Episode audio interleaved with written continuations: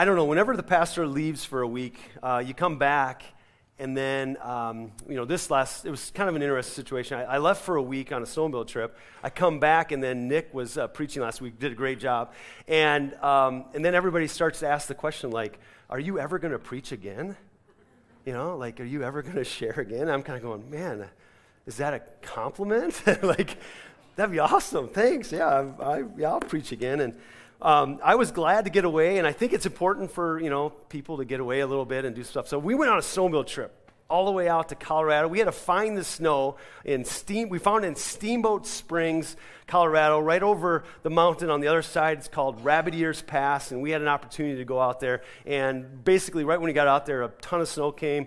We had an opportunity to get stuck. Well, not me, but Jake and Brian, and a few others. But anyway, um, we had a great opportunity, had a lot of fun. And what I, what I realized kind of as we're driving back through a snowstorm in Nebraska is that, you know what, the day, today's world and the technology that we have, you really never get lost. I mean, you never really get lost anymore, do you? I mean, not only are, is the government tracking each and every one of us through our cell phone, right? You got these navigation systems that are telling you exactly where you are in every spot in the United States and, you know, throughout the whole world.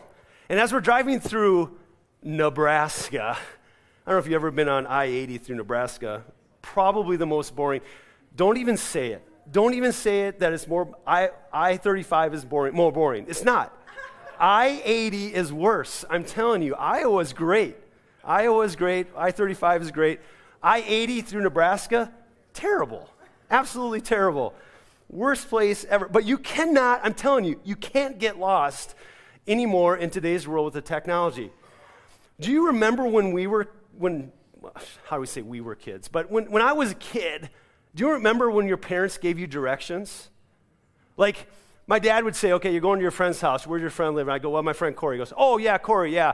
Okay, so go down the lane, take a right, go four miles, take a left. It should be right by the big red barn. Yeah, okay, Dad, I got it. Are you writing this down? Yeah, I got it. I'm writing it down. Take a left, go about three miles, find the dirt road, and take a left. Now, if you go too far, you get to town, turn around and go back, and then take the, the dirt road going to the north. Okay, got it. Never eat shredded wheat. You guys know that one, right? Okay. And then just drive as far as you can, can until you see the Iowa Hawkeyes mailbox on your right. Then you know you're there. Yeah, I mean, okay, Dad, well, how am I going to get home? Right? Well, just read the directions backwards. Start at the Iowa Hawkeyes mailbox. Take the dirt road south. Don't go left because you'll take it into town. Go to the right three miles, and then go to the left, then take another right four miles, and then find our driveway, take it to the left. And I'm kind of going, Dad, I'm already lost. There's something about today's world in which we live in that we are we're, we're kind of always like physically we have a place in this world and everybody knows so much of where we are because of the technology that we live in for example my son works at Chick fil A. And one of the things that I've noticed is when Chick fil A, they close at like, you know, 10 30 or 10 o'clock, 10 30, but he doesn't get out of there sometimes till 10 30, 11 o'clock. And it's like on a school night. And I'm kind of going, I'm like in bed, and all I can do is I pull out my phone and I sit, hit, find my iPhone, and I find Grant, and I'm watching him on my iPhone to see if he's going to get home. Right?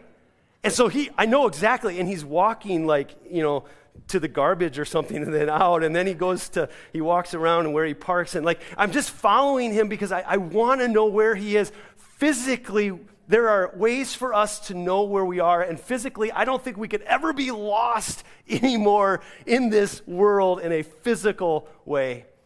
But I think many of us are lost in a spiritual way.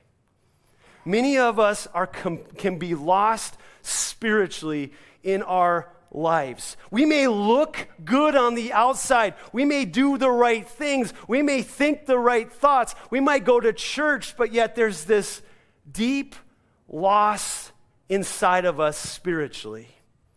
It's dry, it's desolate, we are distracted, we are chasing things that don't satisfy. And for whatever reason, for whatever reason, we are just completely lost. And sometimes we don't even realize it. sometimes we don't even realize it.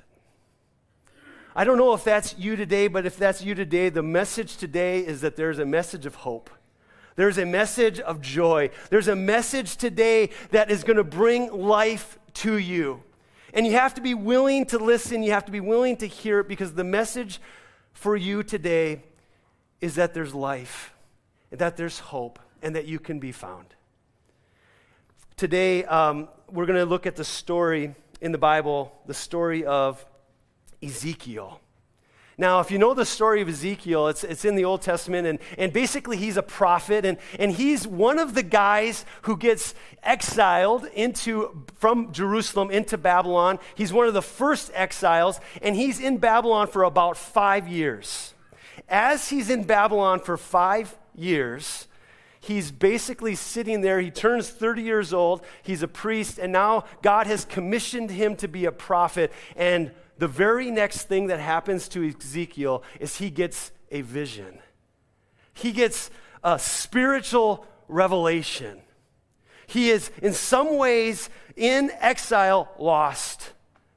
He's questioning, he's doubting, and he gets this vision, a supernatural revelation of what is happening and why he is where he is he gets this vision of, of God and a, a throne. And, and, I mean, you can, he can, you can try to describe it. There's a picture of, of what um, uh, in the next slide that kind of describes these, these four animals and these four heads of these animals and these wheels underneath and this, this basically this platform with, an, with a, a throne and then this image of this light. And, and all of it has representation of like God's glory, God's presence. And in God's presence and in God's glory, like, like he gets this vision that, that the presence of God in this amazing glory is leaving a little bit later on in, in, in, Ezekiel 11. It actually leaves the temple and goes to be with the people in Babylon. And the reason it leaves the temple, the reason it leaves the place is because of the people's idolatry, the people's worship of other gods, basically the people were, you know, not shaping up, and so God ships them out. Not doing the things that God required, in some ways, God removes them from that place. He exiles them, and now God's presence and now God's glory is going as well. And so here, here's Ezekiel. He's, he's sitting on the riverbanks and he's wondering. I can only imagine, just like I think many of us probably think the same thing, like, how did I get to this place in my life. How did we get here? My guess is, is that probably all of us at some point in time in our life, especially when we get to a point where spiritually we are lost, we get to a certain spot where we're feeling empty, we're feeling dry, we question and we start to doubt and we sit there and we go, How did I get here? I'm so lost. I'm confused. And I wonder, the good news in, in, in, in, at that place is a time when we get to see God reveal himself. It never seems to fail when I talk to people. They say, when I'm at rock bottom, when I'm at my worst, when I'm at the place when I question God the most, that's when God seems to just show up. God just shows up and he reminds me of his goodness. He reminds me of his faithfulness. He reminds me of his love. And even as, I was, as we were singing today, the song, there's another in the fire. The question is, is what's the fire? The challenges of life, the difficulties, the burdens, the, the, the persecution. I mean, I mean, I think he really is talking about, you know, Shadrach, Meshach, and Abednego and the fact that while they're in the fire, God's with them. God's presence is with them even in the fire. And even when you're in the fire, God is with you. But even when you're in the fire, you don't get burned because God's with you. I mean, this is, this is the message. And, and, and even if you're in a dry and desolate place and you're at rock bottom and you're questioning and you're doubting and you don't know and you're uncertain, oh, great, good place to start. God's foundation is a good place to start. To say, I'm going to turn back, I'm going to believe, I'm going to put my hope, my faith in Jesus. And at that moment, he's going to show up, he's going to reveal himself, and he's going to do something significant for me. I know it. I believe it. You know, I, Ezekiel has about six different visions in the Bible. And we're not going to do all six of them, there's a lot of them. But he has six of them. And, and uh, a couple of them um, we're going to talk about today. And the one that we're mainly going to focus on is actually in Ezekiel chapter 37. So if you have your Bibles and you, you like to open them up during service and, and read some of the passages that are in here, you can turn um, to Ezekiel chapter 37. And this is the passage that talks about Israel being restored. The hope of the people of God would be restored. And this, so this is the story. Let me read it for you. This is the epic story today that we want to look at. Ezekiel chapter 37, starting with verse 1. The Lord took a hold of me, and he's talking to Ezekiel. And he said, and, and I was carried away by the Spirit of the Lord to a valley filled with bones. He led me around, all around, uh, around among the bones that covered the valley floor. They were scattered everywhere across the ground and were completely dried out. Then he asked me, Son of man, can these bones become living people again? I mean, you probably know this story. We sing a little bit a song that kind of talks about this, and many of us, you know, maybe love this story and we, we, we see it. But just think about that. It's a desolate place, it's a dry place where bones are just laying around, dead. The, the decay, the, the fact that it's just desolate and dry and in a place of spiritual, you know, here again, like I think this is a metaphor. This is like a connection to our spiritual lives that there's this dry and weary place and the question is, is can God do something inside of us? Can he bring a refreshment? Can he bring hope? Can he bring life back to these dying bones? Dead, nothing. It says this Son of man, can these, and then he asked, uh, they were completely dried out.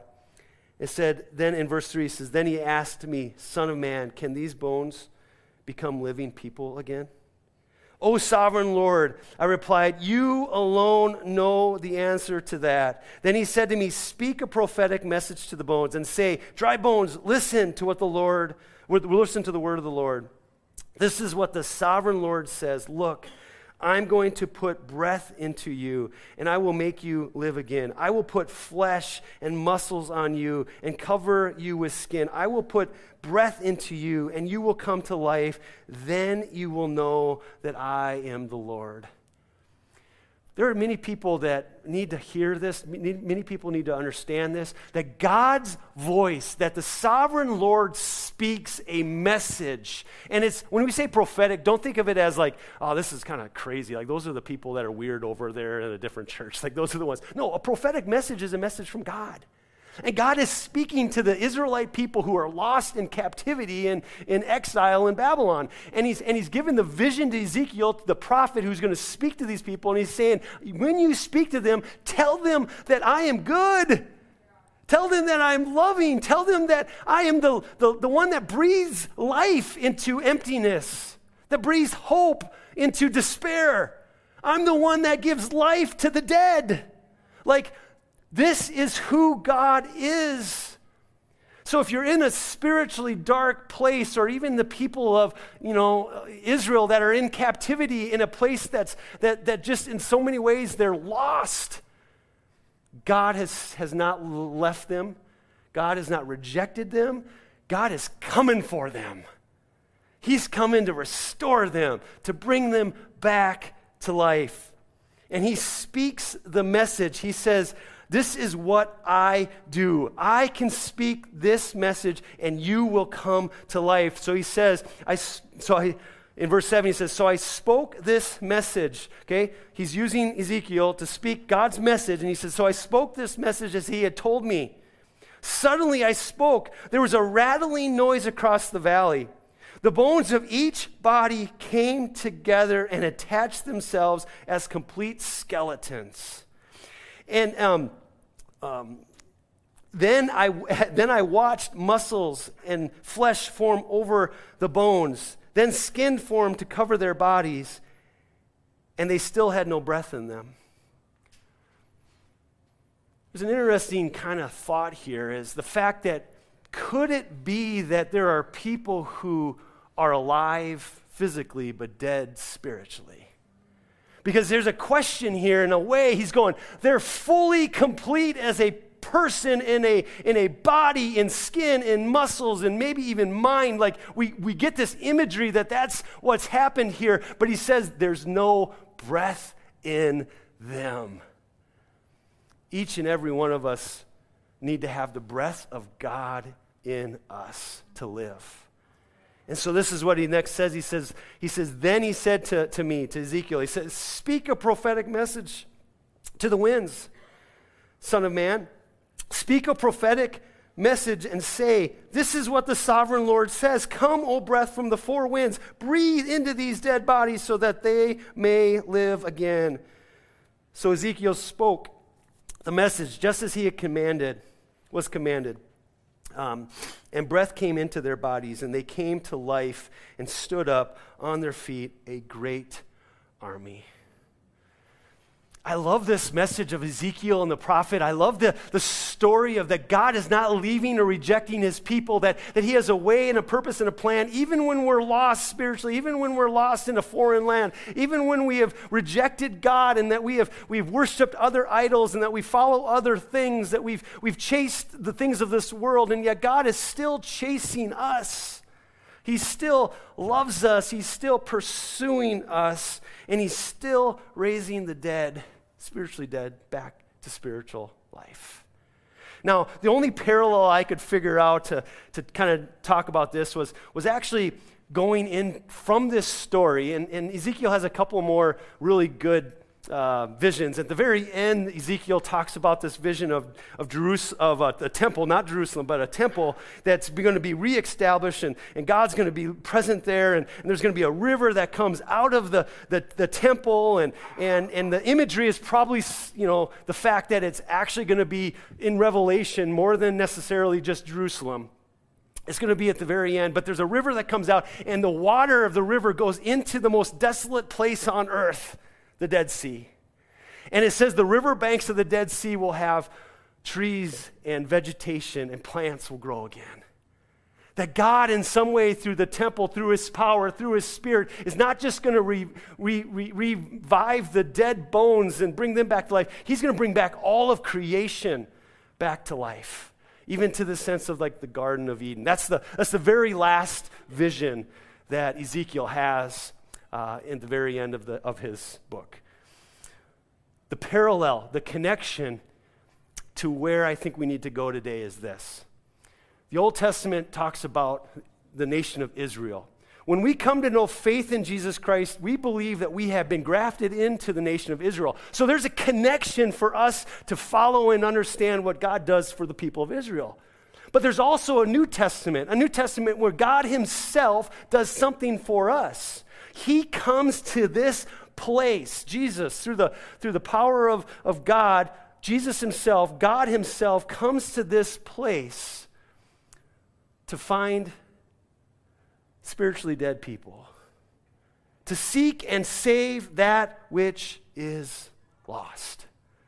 He came to seek and to save what was lost. And the whole Old Testament has a way of, of, of building the story, the epic story, for it to be fulfilled in the story of Jesus. And so we get this story of dry bones, but the parallel is, is that the Spirit of the sovereign Lord that spoke into the people of Israel to, to come alive, the bones that have flesh and skin and breath in them, is the same Spirit of the sovereign Lord that Isaiah prophesies about in Isaiah 61. When he says there's going to be the Spirit of the sovereign Lord will be upon the Messiah, the one that will come, and that one is going to bring life to the dead. He's going to bring hope. He's going to bring, he's going to set the captives free. He's going to open the eyes of the blind. He's going to cure those people that have leprosy. He's going to, he's going to do all these types of work. He's going to preach the gospel, the good news to everybody in the world. He's going to, he's going to open the eyes of the blind. He's going to find those that are lost because that's what he does.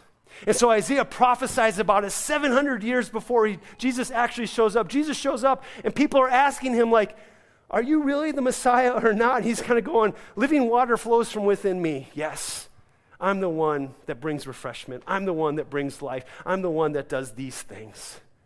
And they're questioning these things. John the Baptist is amazing. John the Baptist kind of goes, Okay, I'm in prison preaching the message about the fact that you're setting the captives free. I'm in prison. And as I, while I'm in prison, he basically takes and he says, You uh, disciples, why don't you go ask Jesus, like, are you really the one that was coming? Because I'm in prison. I don't really get this. You ask Jesus why I'm in prison. Like, you ask Jesus, is there somebody else that's coming?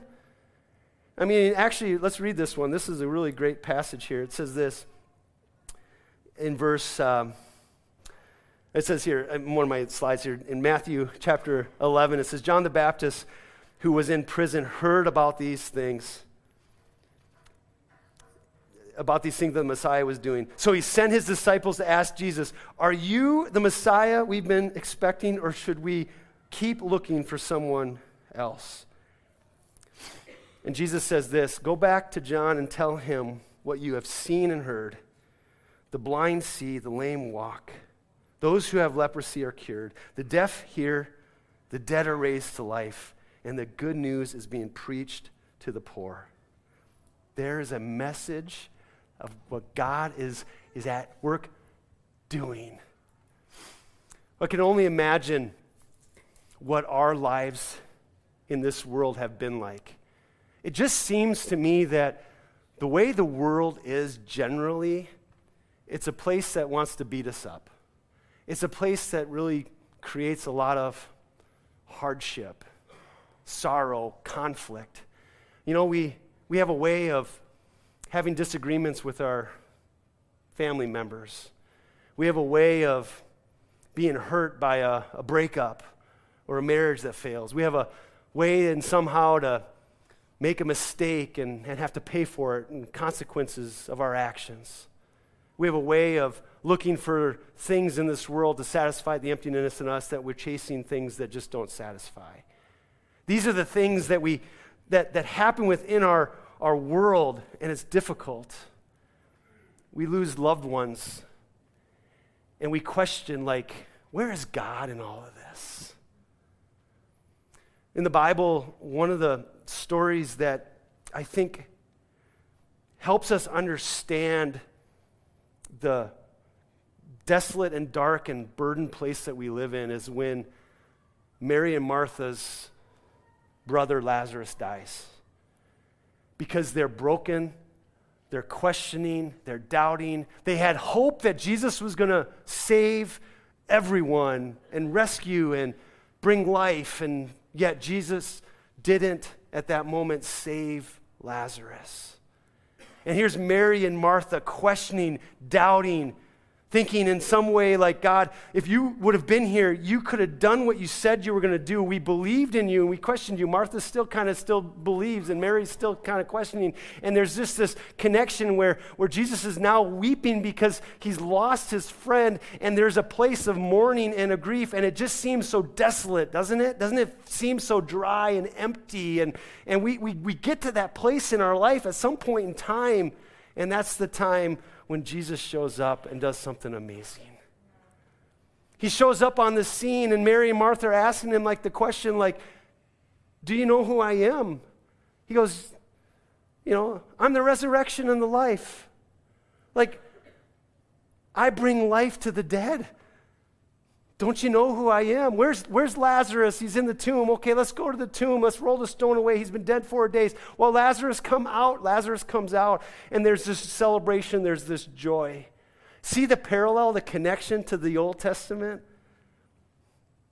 Ezekiel speaks, the sovereign Lord speaks, and he brings the dead to life. He puts breath into them the Spirit of the Sovereign Lord, the same Spirit of the Sovereign Lord that Isaiah had, or that Ezekiel had the vision about, Isaiah prophesies about, and Jesus does what?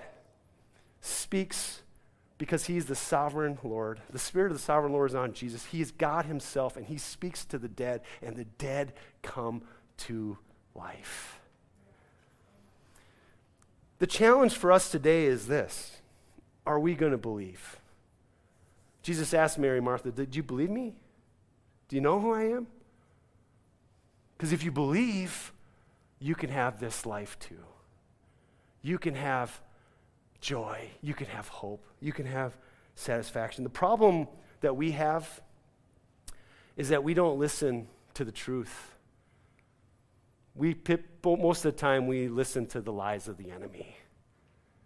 You're no good. You're worthless. God could never change you. There's no way. You're destined to always be this way. Those are the lies of the enemy. The Bible says the thief, the father of lies, an enemy, he is the one that's looking to steal, kill, and destroy. And he's going to lie to you, tell you all the things that, that you think are true but are lies about who you are. The one that came to give us life and have it to the max is Jesus. He's the one that satisfies our emptiness in our life. The thief's purpose kill, steal, kill, and destroy. God's purpose, Jesus' purpose, is to give them a rich and satisfying life. Do you want the water? Do you want the refreshment to come and to bring about the dryness, to bring about life again? You know, um, Jesus says to the people who were weary and heavy burdened, He says this Come to me. Come to me. All of you who are weary and carry heavy burdens, and I will give you rest. Take my yoke upon you. Let me teach you, because I am humble and gentle at heart, and you will find rest for your souls. My yoke is easy to bear, and my burden, the burden I give you is light. Let's pray. Father, today, I think this is the message that's for everybody that lives in this world that has a way of bringing about disappointment and frustrations and struggles. It can be a hard, difficult place. But you give us life. You give us hope. And the place that we are going to be at for all eternity as a place where your presence and your power is. And until we get there, you've placed your presence and your power within each one of us who believe. And God, we are that light into this dark and broken and hurting world. I pray, Father, today that there would be people who respond. There are people that say, I'm, I'm tired of living in these ways. I want a new life. I want new hope. I want something that satisfies. I want the breath of life to be breathed into me. I want my brokenness and my hurt to be fixed. I want my emptiness to be satisfied. I want the dead, spiritually lost person to finally find hope to find purpose and meaning and to find life. So, Father, we pray that uh, this would happen today by anyone that says, I'm ready to come to Jesus. We pray this in Jesus' name. Amen.